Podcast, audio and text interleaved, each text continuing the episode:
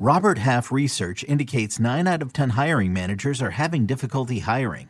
If you have open roles, chances are you're feeling this too. That's why you need Robert Half. Our specialized recruiting professionals engage with our proprietary AI to connect businesses of all sizes with highly skilled talent in finance and accounting, technology, marketing and creative, legal, and administrative and customer support. At Robert Half, we know talent. Visit RobertHalf.com today. This is Fantasy Football Today from CBS Sports. On his way to the end zone. Tell you what, that was a spectacular play. It's time to dominate your fantasy league. What a play! Off to the races. Touchdown. Oh, he's done it again. Now here's some combination of Adam, Dave, Jamie, Heath, and Ben. All right, we got some big running back news around the NFL and the fantasy community. Le'Veon Bell is lighter. The workload for Todd Gurley might be a little bit lighter in training camp. Josh Jacobs, can he actually catch 60 passes? Uh, I'll take the under, but hey, he wants to get there.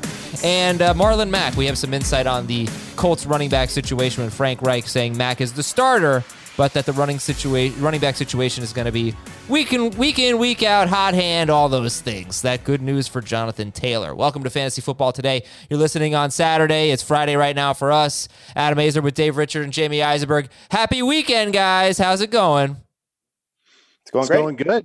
Yeah, I'm sitting right next to my pool that has yet to be built and wishing I was in it. Don't So dive into it. guys. Mela Uh, if I dive in, I'll go to the hospital. Okay, cool. Well, we don't want that, Dave. Not a good time to be going to the hospital. Well, some people might. It sounds like, but uh, no. Uh, all right, so we got all that running back news. We're going to talk about the tight end contracts as well and some tight end fantasy value. But Dave, which running back news item do you think is the most consequential? Uh, I don't know if any of them are consequential. I think the one that might have the most meaning, and by most I mean not very much, is what's happening with Marlon Mack and the Colts. In fact, that they're saying that he's going to be the starter, and I, I think we knew that that was going to be the case, and that Jonathan Taylor was going to mix with them. But those two are going to split rushing downs work to begin the season. Nyheim Hines has the passing downs work. They know that they like him in that role, and it just makes me a if, if I draft Jonathan Taylor, I've got to have the same mindset with him as I had with Miles Sanders and Devin Singletary last year. There is a chance that he will be almost worthless to my fantasy roster through the first six to eight weeks of the season. You think so? Not I think all. there's a chance. I think, yeah, I think there's a chance. You don't think so? No, not at all. I think the hot hand was basically Jonathan Taylor, go get the job. It's yours. Um, you know, Well, he's got to uh, do it. There's, uh, you know, Ben's talked about this a lot. Their schedule is favorable. Their run script should be favorable. Their offensive line is fantastic. Uh, Jonathan Taylor is not going to watch Marlon Mack get 20 plus touches. Uh, he's going to probably get almost an even rushing downs workload, would be my anticipation.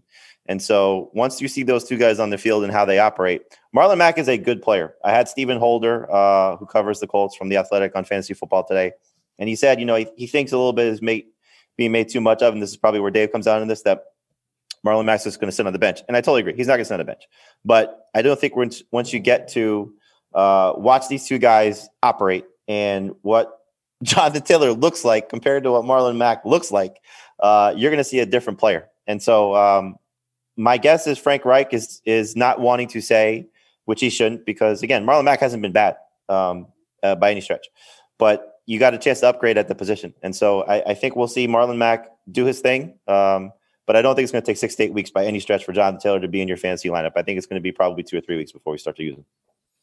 Well, that's optimistic. And I never said that any of these, either of these guys would get 20 carries on their own, but it could be a situation where Taylor only gets like 10 in week one and 12 in week two. Like, I don't think he's coming in house of fire like he gets the hot tag from from uh, Randy Savage and then it's Hogan clearing house. I don't think it's going to be like that. I think you're going to see a legitimate split. And if he makes any mistakes, that split's going to last longer. And I think the fact that the schedule being easy, which I agree with, I think that helps Mack's stay on the field longer because he shouldn't struggle. There's not going to be an excuse for him to get booted off until Taylor does something to boot him off.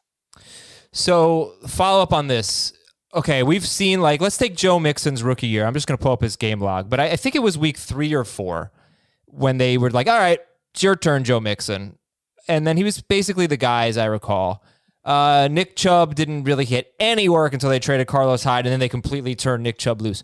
When the time comes, if the time comes, that Jonathan Taylor is basically the starter, uh, does he get 15 touches? Because I think we are already a little concerned about his involvement in the passing game, at least on third downs, because of Nyheim Hines. But uh, what does he fall into this kind of trap where he's just kind of like gets 13 carries, one or two catches, and isn't super valuable? Like he's worth start. You know what I mean? Uh, does he ever get a full Mark workload? Yeah, right, uh, right. Because because it's not like Mack's going to completely go away. Do you think that Jonathan Taylor ever gets thrust into a role where he is just he's just dominating touches? No, I don't think we're going to see more than you know 15 to 18 on a on an optimistic scenario if Mack is healthy. Uh, and and I, I know I said this uh, a few weeks ago. I wouldn't be surprised if maybe Mack starts to cut into Hines' work on passing downs, and maybe that's something that they do to keep him involved. Because look, Hines has averaged 54 catches each of the last two seasons.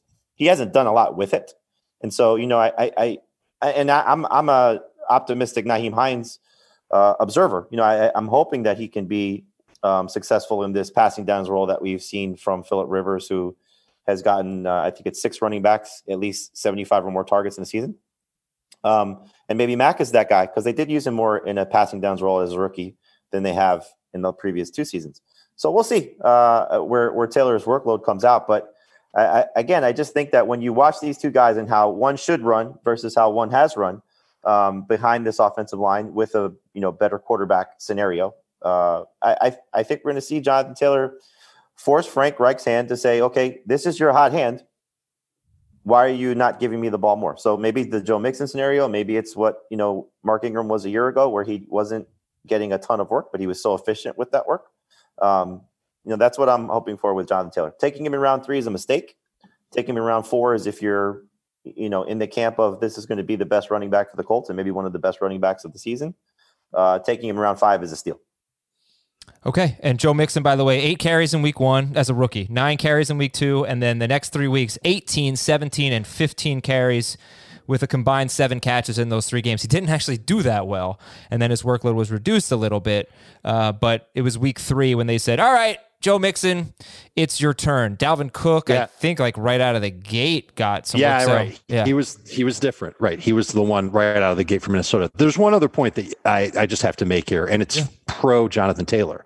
When Nyheim Hines was a rookie, Colts put him on the field right away, and he wasn't a ballyhooed second round pick. He was a day three pick.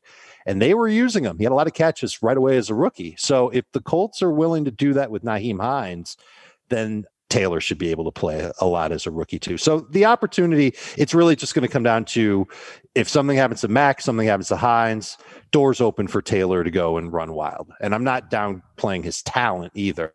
Uh, I just hope he can hold on to the football, Yeah. be better as a pass catcher, and uh, then he'd be amazing. He he could end up being a top 12 running back if he really gets a huge opportunity. All right, Jamie. Le'Veon Bell says he was a little complacent last year. He's lost weight. He's not making excuses. And Todd Gurley, they might be limiting his workload in training camp. And his workload was already pretty limited last year. His carries per game were way down. His yards per catch, his yards per carry were awful compared to years past. And we know there's this chronic knee issue. So who do you now take earlier, Le'Veon Bell or Todd Gurley? I'm still going to take Todd Gurley, but if we get to a point where, you know, the, the thing about the limiting his workload didn't really worry me as much because why would you want to overwork him in this scenario of things? You know, he's he's got to get the install of the offense and knowing what he's doing, but he spent a lot of time with Matt Ryan after what Ryan told us on CBS Sports HQ. I think if the thing that came out of this story about him at some point walking with a noticeable limp is the problem, then that's the bigger concern. So if that continues to be an issue and you continue to hear those type of reports, you know, they, they said when he was in the drills, he looked fine, but you know, whatever is maybe bothering him is, is bothering him off the field. Um, that would be the bigger concern for me. Le'Veon Bell is not necessarily a Le'Veon Bell issue. Le'Veon Bell is an Adam Gase issue. And so if Adam Gase can commit to Le'Veon Bell, I think he could have a good season, maybe a great season. But But he did commit to in- he did commit to him last year, and he was terrible. He was He still useful him- in he- fantasy, though. But he he, committed to him last year almost by default. Remember, Bilal Powell was hurt.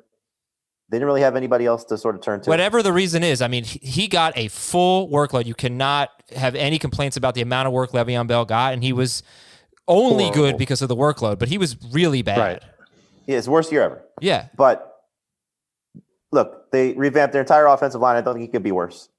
Um, you lost Sam Darnold for three games. Again, I've, I've said this time and time again. We don't know when he was healthy coming back. You know, from the the mono situation. You know, when was he 100? percent uh, They add two receivers to replace one. They get their tight end back on the field, who has a chance to be really good. And this is all And good so- for Le'Veon Bell?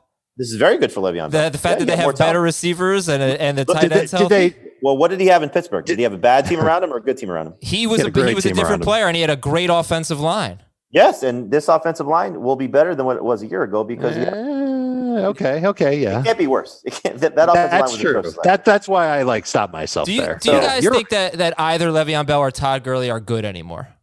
Um, I think if Le'Veon were in the right situation, he could be a top twelve fantasy running back again. I like that Le'Veon lost weight. I think that's always a much better situation. You know, this is not a Ronald Jones criticism, but I, I I think whenever running backs put on weight as opposed to what they do when they lose weight, you always see them come in and they have better seasons. It happened to Le'Veon Bell. He said he was overweight in his rookie season. He came back his second season and he had a monster campaign. Uh, I'm reading a report right now from uh, Rich Cimini, who covers the Jets for ESPN. Le'Veon Bell says he's in the best shape of his career, getting a lot of early run. He looks frisky, burst on outside runs. And so, you know, there's there's a pattern that's forming here of he rededicated himself. He comes in the the weight he played in high school. Uh, there's motivation there. Remember, he he took a year off, so we don't know how much rust there was from from last year and just how bad You're that buying it. You're in on Le'Veon Bell. I'm not- no, sounds I haven't changed my. I haven't changed my rankings. I haven't changed the way I, I did draft him in that in that uh, um, was it Twitch? I think it might have been Twitch draft. Um, Jamie on. um, but in round four, and in some cases round five, it's the same conversation we had with Leonard Fournette. Sometimes you just take value when it's presenting you in the face, and so Yeah. he's going to get work. Frank Gore is going to ruin him to a certain extent. This is what I mean by an Adam Gase problem. So we're going to see Le'Veon come off the field in some situations that are going to be really frustrating, but he's still going to get the most work of that backfield. He's still going to be a guy that's going to get a, a, a lot of opportunities. It's just what will Adam Gase do to ruin what Le'Veon Bell's ceiling could be, and so that's the problem you have with Le'Veon Bell, for me at least. Okay. So we're still, Yeah. you guys are still Gurley over Bell, though. I am in non PPR.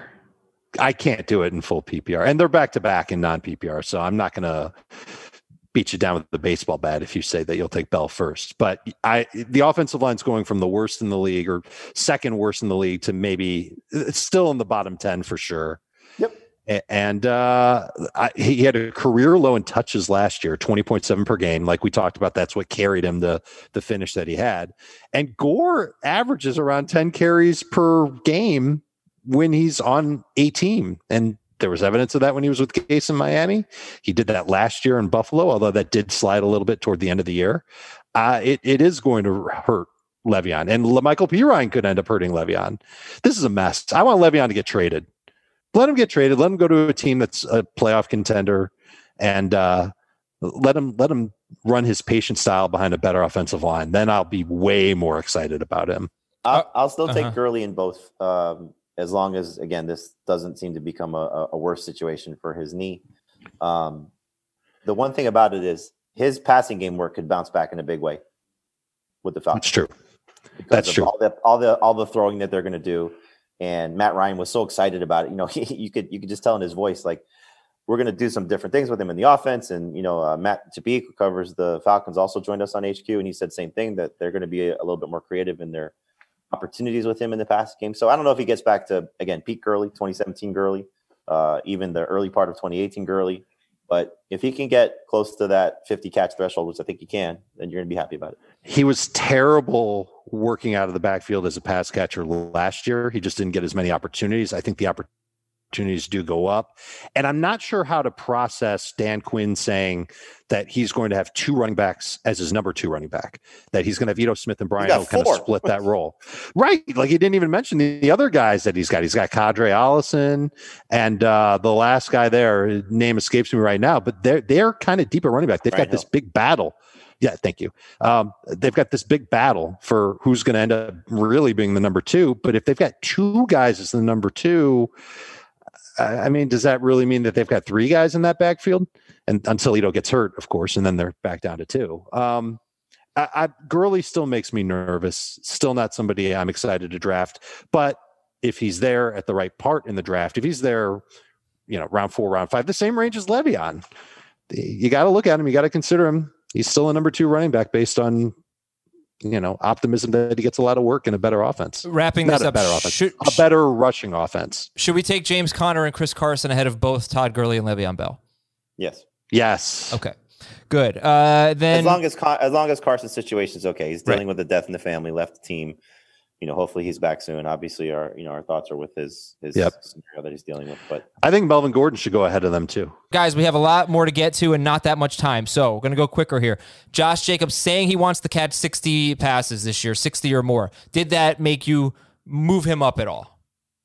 no, but I was already excited about him, and this is I I think just another uh, affirmation of they're going to involve him in the passing game more. He's not getting 60 catches. That's just ridiculous. But does he now have a chance for in the 30 to 40 range? I think so. You know, for a guy that had 20 catches as a rookie in 13 games, um, they're going to use Jalen Richard. We, we don't know what they're going to do with Lynn Bowden, but I think Bowden. Jacobs, Bowden, Bowden, whatever the hell, Bowden. the rookie. Um, Lynn B. they're going to uh, clearly make an, uh, uh, an attempt to get Josh Jacobs the ball in the passing game more. So he is a easy first round pick in non PPR leagues, and he should be a first round pick in PPR as well. Here's a quote from Jon Gruden. We've got to get more out of Josh as a receiver. That was from September 23rd, 2019. What happened in the four games after that quote? He had 10 catches for 74 yards in four games. Uh, that would have obviously been a 40 catch pace. I think 60 is a little much, but I do think he can improve on the rate that he had last year. His his receptions went down after those four games. It's like Gruden forgot he even said anything. Um, but I, I think if you pencil him in for 35 catches, I think that's safe. That's improvement. That's good. He's definitely a first round pick in non PPR. Is he in PPR, Davante Adams or Josh Jacobs? Adams for me. In PPR, Adams, Uh, Travis Kelce or Josh Jacobs? Jacob. I will take Kelce. Oh, interesting. Okay, and that's your running back news. Some quick wide receiver notes. John Ross is on the reserve COVID 19 list. Hopefully, he's back soon. And Doug Pederson said that Greg Ward is in the mix at wide receiver. Uh, he, you know, he was certainly usable at the end of last year, Greg Ward, but they have more mouths to feed now. Do you buy this? Do you buy any fantasy relevance for Greg Ward for the Eagles? Last pick in a best ball. It probably wouldn't hurt. Receiving cord to potentially avoid. Thanks for telling me this now, Dave, when I've just finished my best ball draft. God, ridiculous. Who was your last pick? Mine was out. I think it was Ameer Abdullah because of the return yards, and I'm just hoping Yeah. he gets return yards. You should have taken Greg Ward. Maybe. Uh, actually, like he had pretty good finish. Jamie, you got Alshon with your last pick? yeah. Oh, you know what? I think That's I did awesome. too. I think I think that's who I took, or at least I meant to. You know what? I'm gonna He's how still on that, the though. on the board in mine. I like how I said it after a. Uh, I say a receiving court to avoid, but in best ball, it's not. Yeah, you're right. Well, that was round twenty. Yeah. Yeah. Uh, all right, I'm- okay, let's see. Team roster. Did I get Alshon Jeffery? I got I got Josh Jacobs. I'll tell you that. Did you? And his, and his 35 receptions. Uh, no, I did not get him. So I totally lied to you. I got KJ You're Hamler. still going, Dave? What's up? You're just yeah. still going? We oh yeah, we still got three more rounds. wow. I think Nick Foles was my last pick, actually. Oh, All right. Well, anyway, that um, might be okay. in this not best ball draft, I got Shot Miles. Miles Sanders and Josh Jacobs with my first two picks. I had the eleventh pick, Excellent. and uh, last night, you know me, you know how I love Miles Sanders. Last night, I was just watching Miles Sanders highlights, and I was just smiling. I was like, "This is going to be so fun. Don't you usually save that for Saturday nights? he is so good in the passing game. That's what I was noticing. I mean, he gets downfield. He's a killer on wheel routes. They will use him in the pass. I, I just, I'm Mm-hmm. In my mind. against Buffalo. Uh, everything. What he did against Dallas. Yeah. In my mind, it's Clyde Edwards-Helaire versus Miles Sanders. Edwards-Helaire versus Miles Sanders, and it's like, I think if everything goes a- absolutely right for both of them, Clyde's probably better. But I do think Sanders has a higher floor. Do you guys agree with that? Sure. Yes. I mean, there's no scenario where Sanders is not a workhorse. I feel. Uh, no, he should be. I mean, uh, I don't think that Boston Scott or Corey Clement are going to take him off the field for significant stretches. All right, well, I'm done drooling. Uh, so more news: no Saints fans for the home opener. Chicago safety Eddie Jackson is going to play some wide receiver. That's weird. Joe Montana had a good good quote about Jimmy Garoppolo. He thinks he's going to be better without the knee brace. Uh, and Montana said, I had six cleanouts in my knee, and they wanted me to wear a brace, and you just can't get used to it. Hopefully, you see a fresher, different player this year, although he had a pretty good year last year. I'm looking forward to him doing the same thing. All right. Didn't Brady get used to wearing a knee brace? I guess, but this is Montana. After Montana's ACL, like Yeah. the greatest quarterback ever. What the hell is Tom Brady? Uh, Will Dissly's practicing. The Cowboys. That was cool. That's cool. Is it cool? Yeah. I think. I mean, we'll see what ends up happening there. They're going to have a lot of tight ends to mix and match. I don't know if any of them will be good for fantasy, but they'll help Russ. Every time Dissly has played, he's been good. He just gets hurt all the time. Yeah. True. Yeah. Yeah. The Cowboys signed Everson Griffen. They have a very interesting defensive line of guys who are probably past past their prime, but could be really good. I don't think Everson Griffen's necessarily past his prime. Eh. I think he can still get a good, a very good year out of him. You know what? That's what I thought. But how does he go this far without getting any contract? You know what I mean? Because D- D- teams, Davion fre- Clowney's still unsigned. Right? But he's gonna sign said for a lot more than Griffen. got Griffen. a pretty fair deal. No, I don't think he. I don't know if he'll have that opportunity to. Um, but I think people were worried about Griffen's mental state after Oh. what happened in Minnesota. Maybe. Well, it was a good signing, I think, for the Cowboys for sure. Uh, Xavien Howard, Miami cornerback, he's on the reserve COVID 19 list. Uh, let's see. Kemah Siverand for the Seahawks, rookie special teamer. He has been waived for sneaking a girl into the team hotel and disguising her as a Seahawks player or a member Amazing. of the team. I don't know. Very strange. Um, I got some stuff from the conversations we've had with some beat writers, if you like. I think you guys have to go soon, and I need to read emails. So All right, so we'll read save those. Sure. All right, yeah, that's pretty much all we need. And then Kelce and Kittle signing their contracts. And then we have this Twitter question from the Fantasy Football Today account at FF Today. Which tight end price is your favorite? Kelce early round two, Kittle late round two, Ertz early round four, Andrews late round four. Would you vote Andrews. for? Andrews. Hey, that's what I voted for. And that's the leader right now. Andrews, 39% of the vote. Kittle, 32%. Ertz, 16%. Kelce, 13.5%. Wow, Kelce's last at early round two. I thought for sure he'd be. I thought he'd be second to Andrews. Those are-. Hmm. It, yeah, but it's not round one. Still getting a really good player before you get Kelce. Yeah, I think, I guess people don't really see that big of a difference between Kittle and Kelce. And they're going to go with Kittle in round, late round two compared to er, uh, Kelce in early round two. All right, let's uh, let's read some emails here at fantasyfootball at cbsi.com. First, we're going to take a quick, quick break.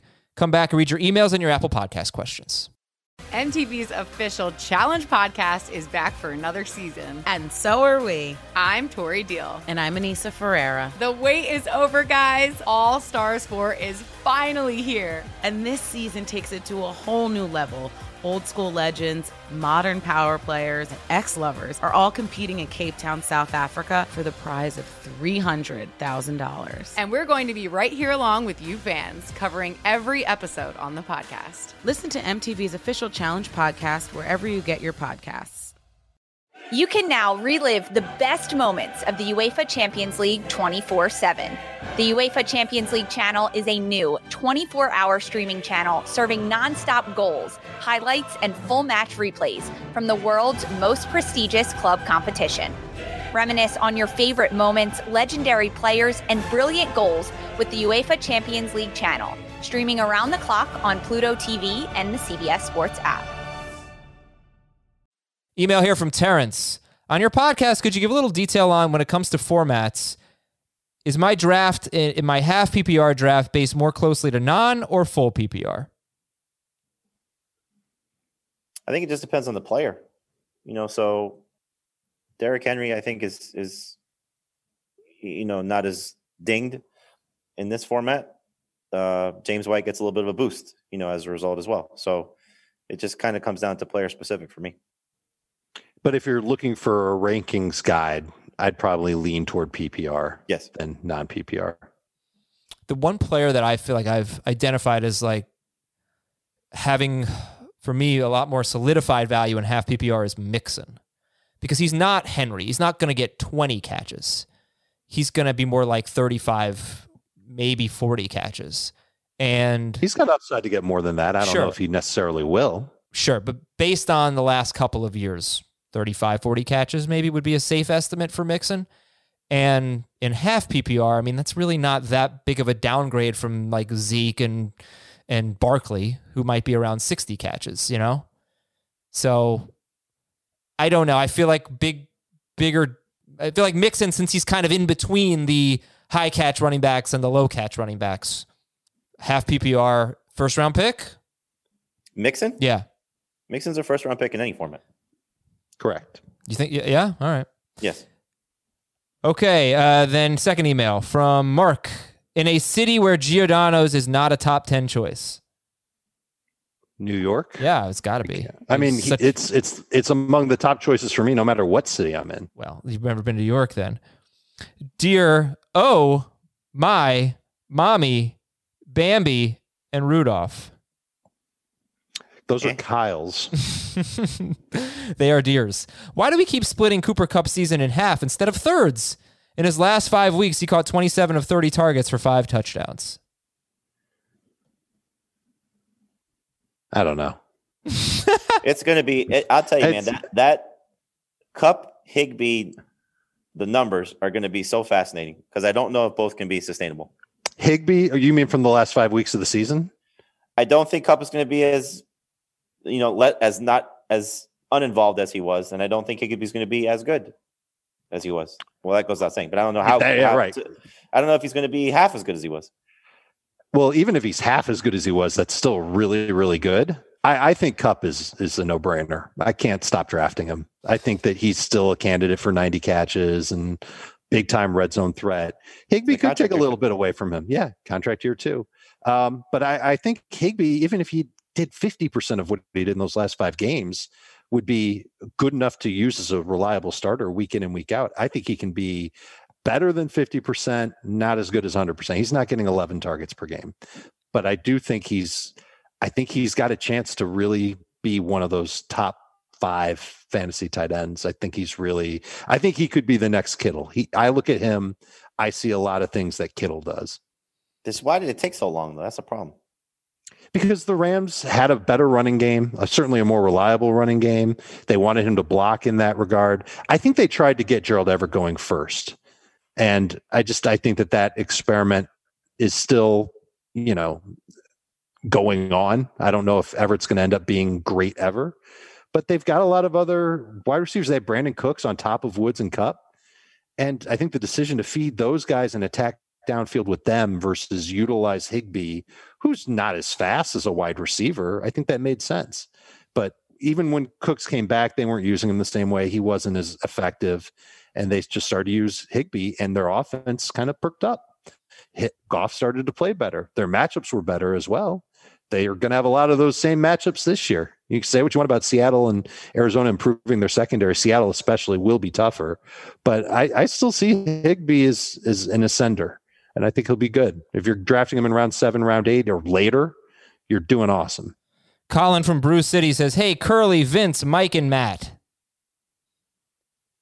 Packers coaches. Come on, guys. Come on. Ah, yes, yes. If I draft enough running backs to act as starters earlier in the draft, is there a point in drafting a floor pick like Tarik Cohen to sit on my bench? My instinct is to prefer high upside handcuffs or rookies who could be league winners rather than someone who is more likely to be a low grade bye week replacement than anything else. Agreed. Yeah. It's a The good thing about call. Tarik Cohen that's going to be interesting is with John DeFilippo there because we know what he likes to do with his running backs and throw into those guys. And so, Mhm. you know, it's going to hopefully help David Montgomery clearly. But, you know, if Tarik Cohen gets back to anything that he was two years ago, then he's going to end up being a, a low end starter in PPR. Just DeFilippo's not the play caller this time. Yeah, but he's got an influence on the offense. I don't know if he's got that big enough of an influence on the offense. It is what I would, you know, I'm just some you know, big fat bumbling fantasy guy, but th- that's what I would do if I were in Chicago. Is as soon as you realize Montgomery's not getting it done, just start throwing more to Cohen. Let him make plays. One day I will reiterate just how um, unprecedented the success that Cohen had in 2018 was, but not today. More emails from Cameron, 10 team PPR league, 10th pick. In my mock drafts, I've gotten a lot of Julio Jones. I feel he's a very safe pick at 10. Then I usually take Mixon or Sanders with my next pick. Who would you target with the last pick of the first round and the first pick of the second round? I would I would target Sanders or Mixon and then hope to get Julio in round two. No, it's a 10 team league, so he's the back to back picks. Oh, okay. Well, then, I, honestly, then I'd probably go Mixon and Sanders. Not bad. I'd put Josh Jacobs in there too. And I don't know where Clyde Edwards-Helaire is going, but if he falls to 10, He should be in that mix too. Sure. Yeah. This is John in a city north of Richmond, Virginia. Uh, Boston, Massachusetts. Dear Trent, Joe, Elvis, and Tony. Those are our Chiefs. Yeah. I'm in a pickle. I'm in a 12 team PPR Mm. super flex. No, worst food ever. Super flex keeper league. I don't have a first or a second round pick, but I do have Lamar Jackson. I've been offered 1.5 and 2.12 for Lamar. 1.5 could be Edwards-Helaire, Miles Sanders, Joe Mixon, and theoretically pick 212 as someone in the late fourth. Do you think this is a fair offer for Lamar Jackson? I'm also keeping Zeke. Yes. No. It's a super flex. So I would say quarterbacks carry more value there. We've done super flex mocks where Lamar Jackson goes earlier than in a one quarterback league. I, I think he carries a little bit more value here. Wait a sec. Oh, never mind. Never mind. He's Uh, trying to get Lamar Jackson, right? No, he's got Lamar. No, he's got Lamar. Giving him Oh up. yeah, don't give him up for that. I'm sorry. Adam, do you dislike relish as well as pickles or just pickles? I don't know that I've ever had relish, but it doesn't look My like something God, I like. man. I could tell by the look that I wouldn't like it. What I've kind of had relish. sheltered life have you lived? Have you ever had ketchup and mustard? At the same time, I don't think I've ever had them at the same time. What? But, but I've had them separately. Yeah, I don't really like mustard, and I do like ketchup. Okay, these are some quick Apple Podcast questions from Trap from AK. Keep two in PPR: Mahomes, Josh Jacobs, DJ Moore, Leonard Fournette. Jacobs and Moore. Does the rounds matter? No. Jacobs and Moore. From Cody Chris. I traded Miles Sanders and Will Fuller. Oh my gosh, Ben Gretch hates you. I traded Miles Sanders and Will Fuller for Tyreek Hill and Cooper Kupp. Uh, I only have Montgomery, Dobbins, Michel, Gibson, and Freeman at running back now. Why Thoughts? does Ben hate him? He loves Tyreek Hill. Everybody loves Tyreek Hill, and Cooper Kupp is going to be good for a long time. I assume this is a keeper league. I say it's a good trade. Yes, now turn around and trade Tyreek Hill or Cooper Kupp for a running back. But yeah, you got better value. From Phoenix 0424. What? You know, when I was uh, younger, ketchup was the default condiment for hot dogs, by the way. And at some point that switched to mustard, and I don't really appreciate that. I'm joining a very deep PPR Superflex Dynasty League. I wanted to know how to value wide receivers versus quarterbacks. I know Superflex leagues value quarterback much higher, but we start four wide receivers and a tight end wide receiver slot, um, and two flex along with two quarterbacks. Wow. Good lord. Yeah. So at this point, at this point, when I see that, I I kind of throw out position scarcity as a as a factor in drafts, and I just I almost default to best player available because you're going to be able to start all your first goodness like eight picks in your draft. Yeah. So are you thinking in a league like this where you have to start four wide receivers, you can start up to seven, and it it is super flex or yeah, it's super flex. Um, So I'm I'm in a league like that Mhm. where we start five wide receivers, uh, super flex, and another flex option. So it's not far off. Yeah. Um, uh, uh, is the question starting quarterbacks in the super flex? and it's Is that the- PPR. No, it's it's um, no, just it's, it's do you go after quarterbacks Draft? earlier or do you target receivers earlier? So the startup. This is a dynasty league. So the startup draft. I think I got Carson Wentz in his rookie year, in like round seven or eight, like where you would be getting Joe Burrow. Um, I'm trying to think who I took first. I took Matt Ryan. I think maybe like around four or five. So uh, scoring matters too. You know, it's uh, this is a five point for passing touchdown league. So I think that something you got to take into account. But you know, you want to get one or one or I'd say probably two of your top 15 quarterbacks Right. relatively soon. Yeah. But it's not a situation where like you want two top five quarterbacks, because you do need to build at the other positions, right? Especially with the receivers. Yeah, like my Yeah. first pick was Mike Evans. I Did mean, you look, say how many managers are in the league? it's I don't know, but it's 28 man roster, four taxi squad spots. You Mm-hmm. you are really devaluing quarterback. It's PPR, and you're starting so many players. So just keep that in mind. Uh, I, I will say this though, in, in it, it sounds like it's a dynasty league. In our league, and this is a league with other analysts, um, the rookie draft is always like Tua, Herbert, uh, obviously um, Joe Burrow. Those guys were uh, like top eight picks.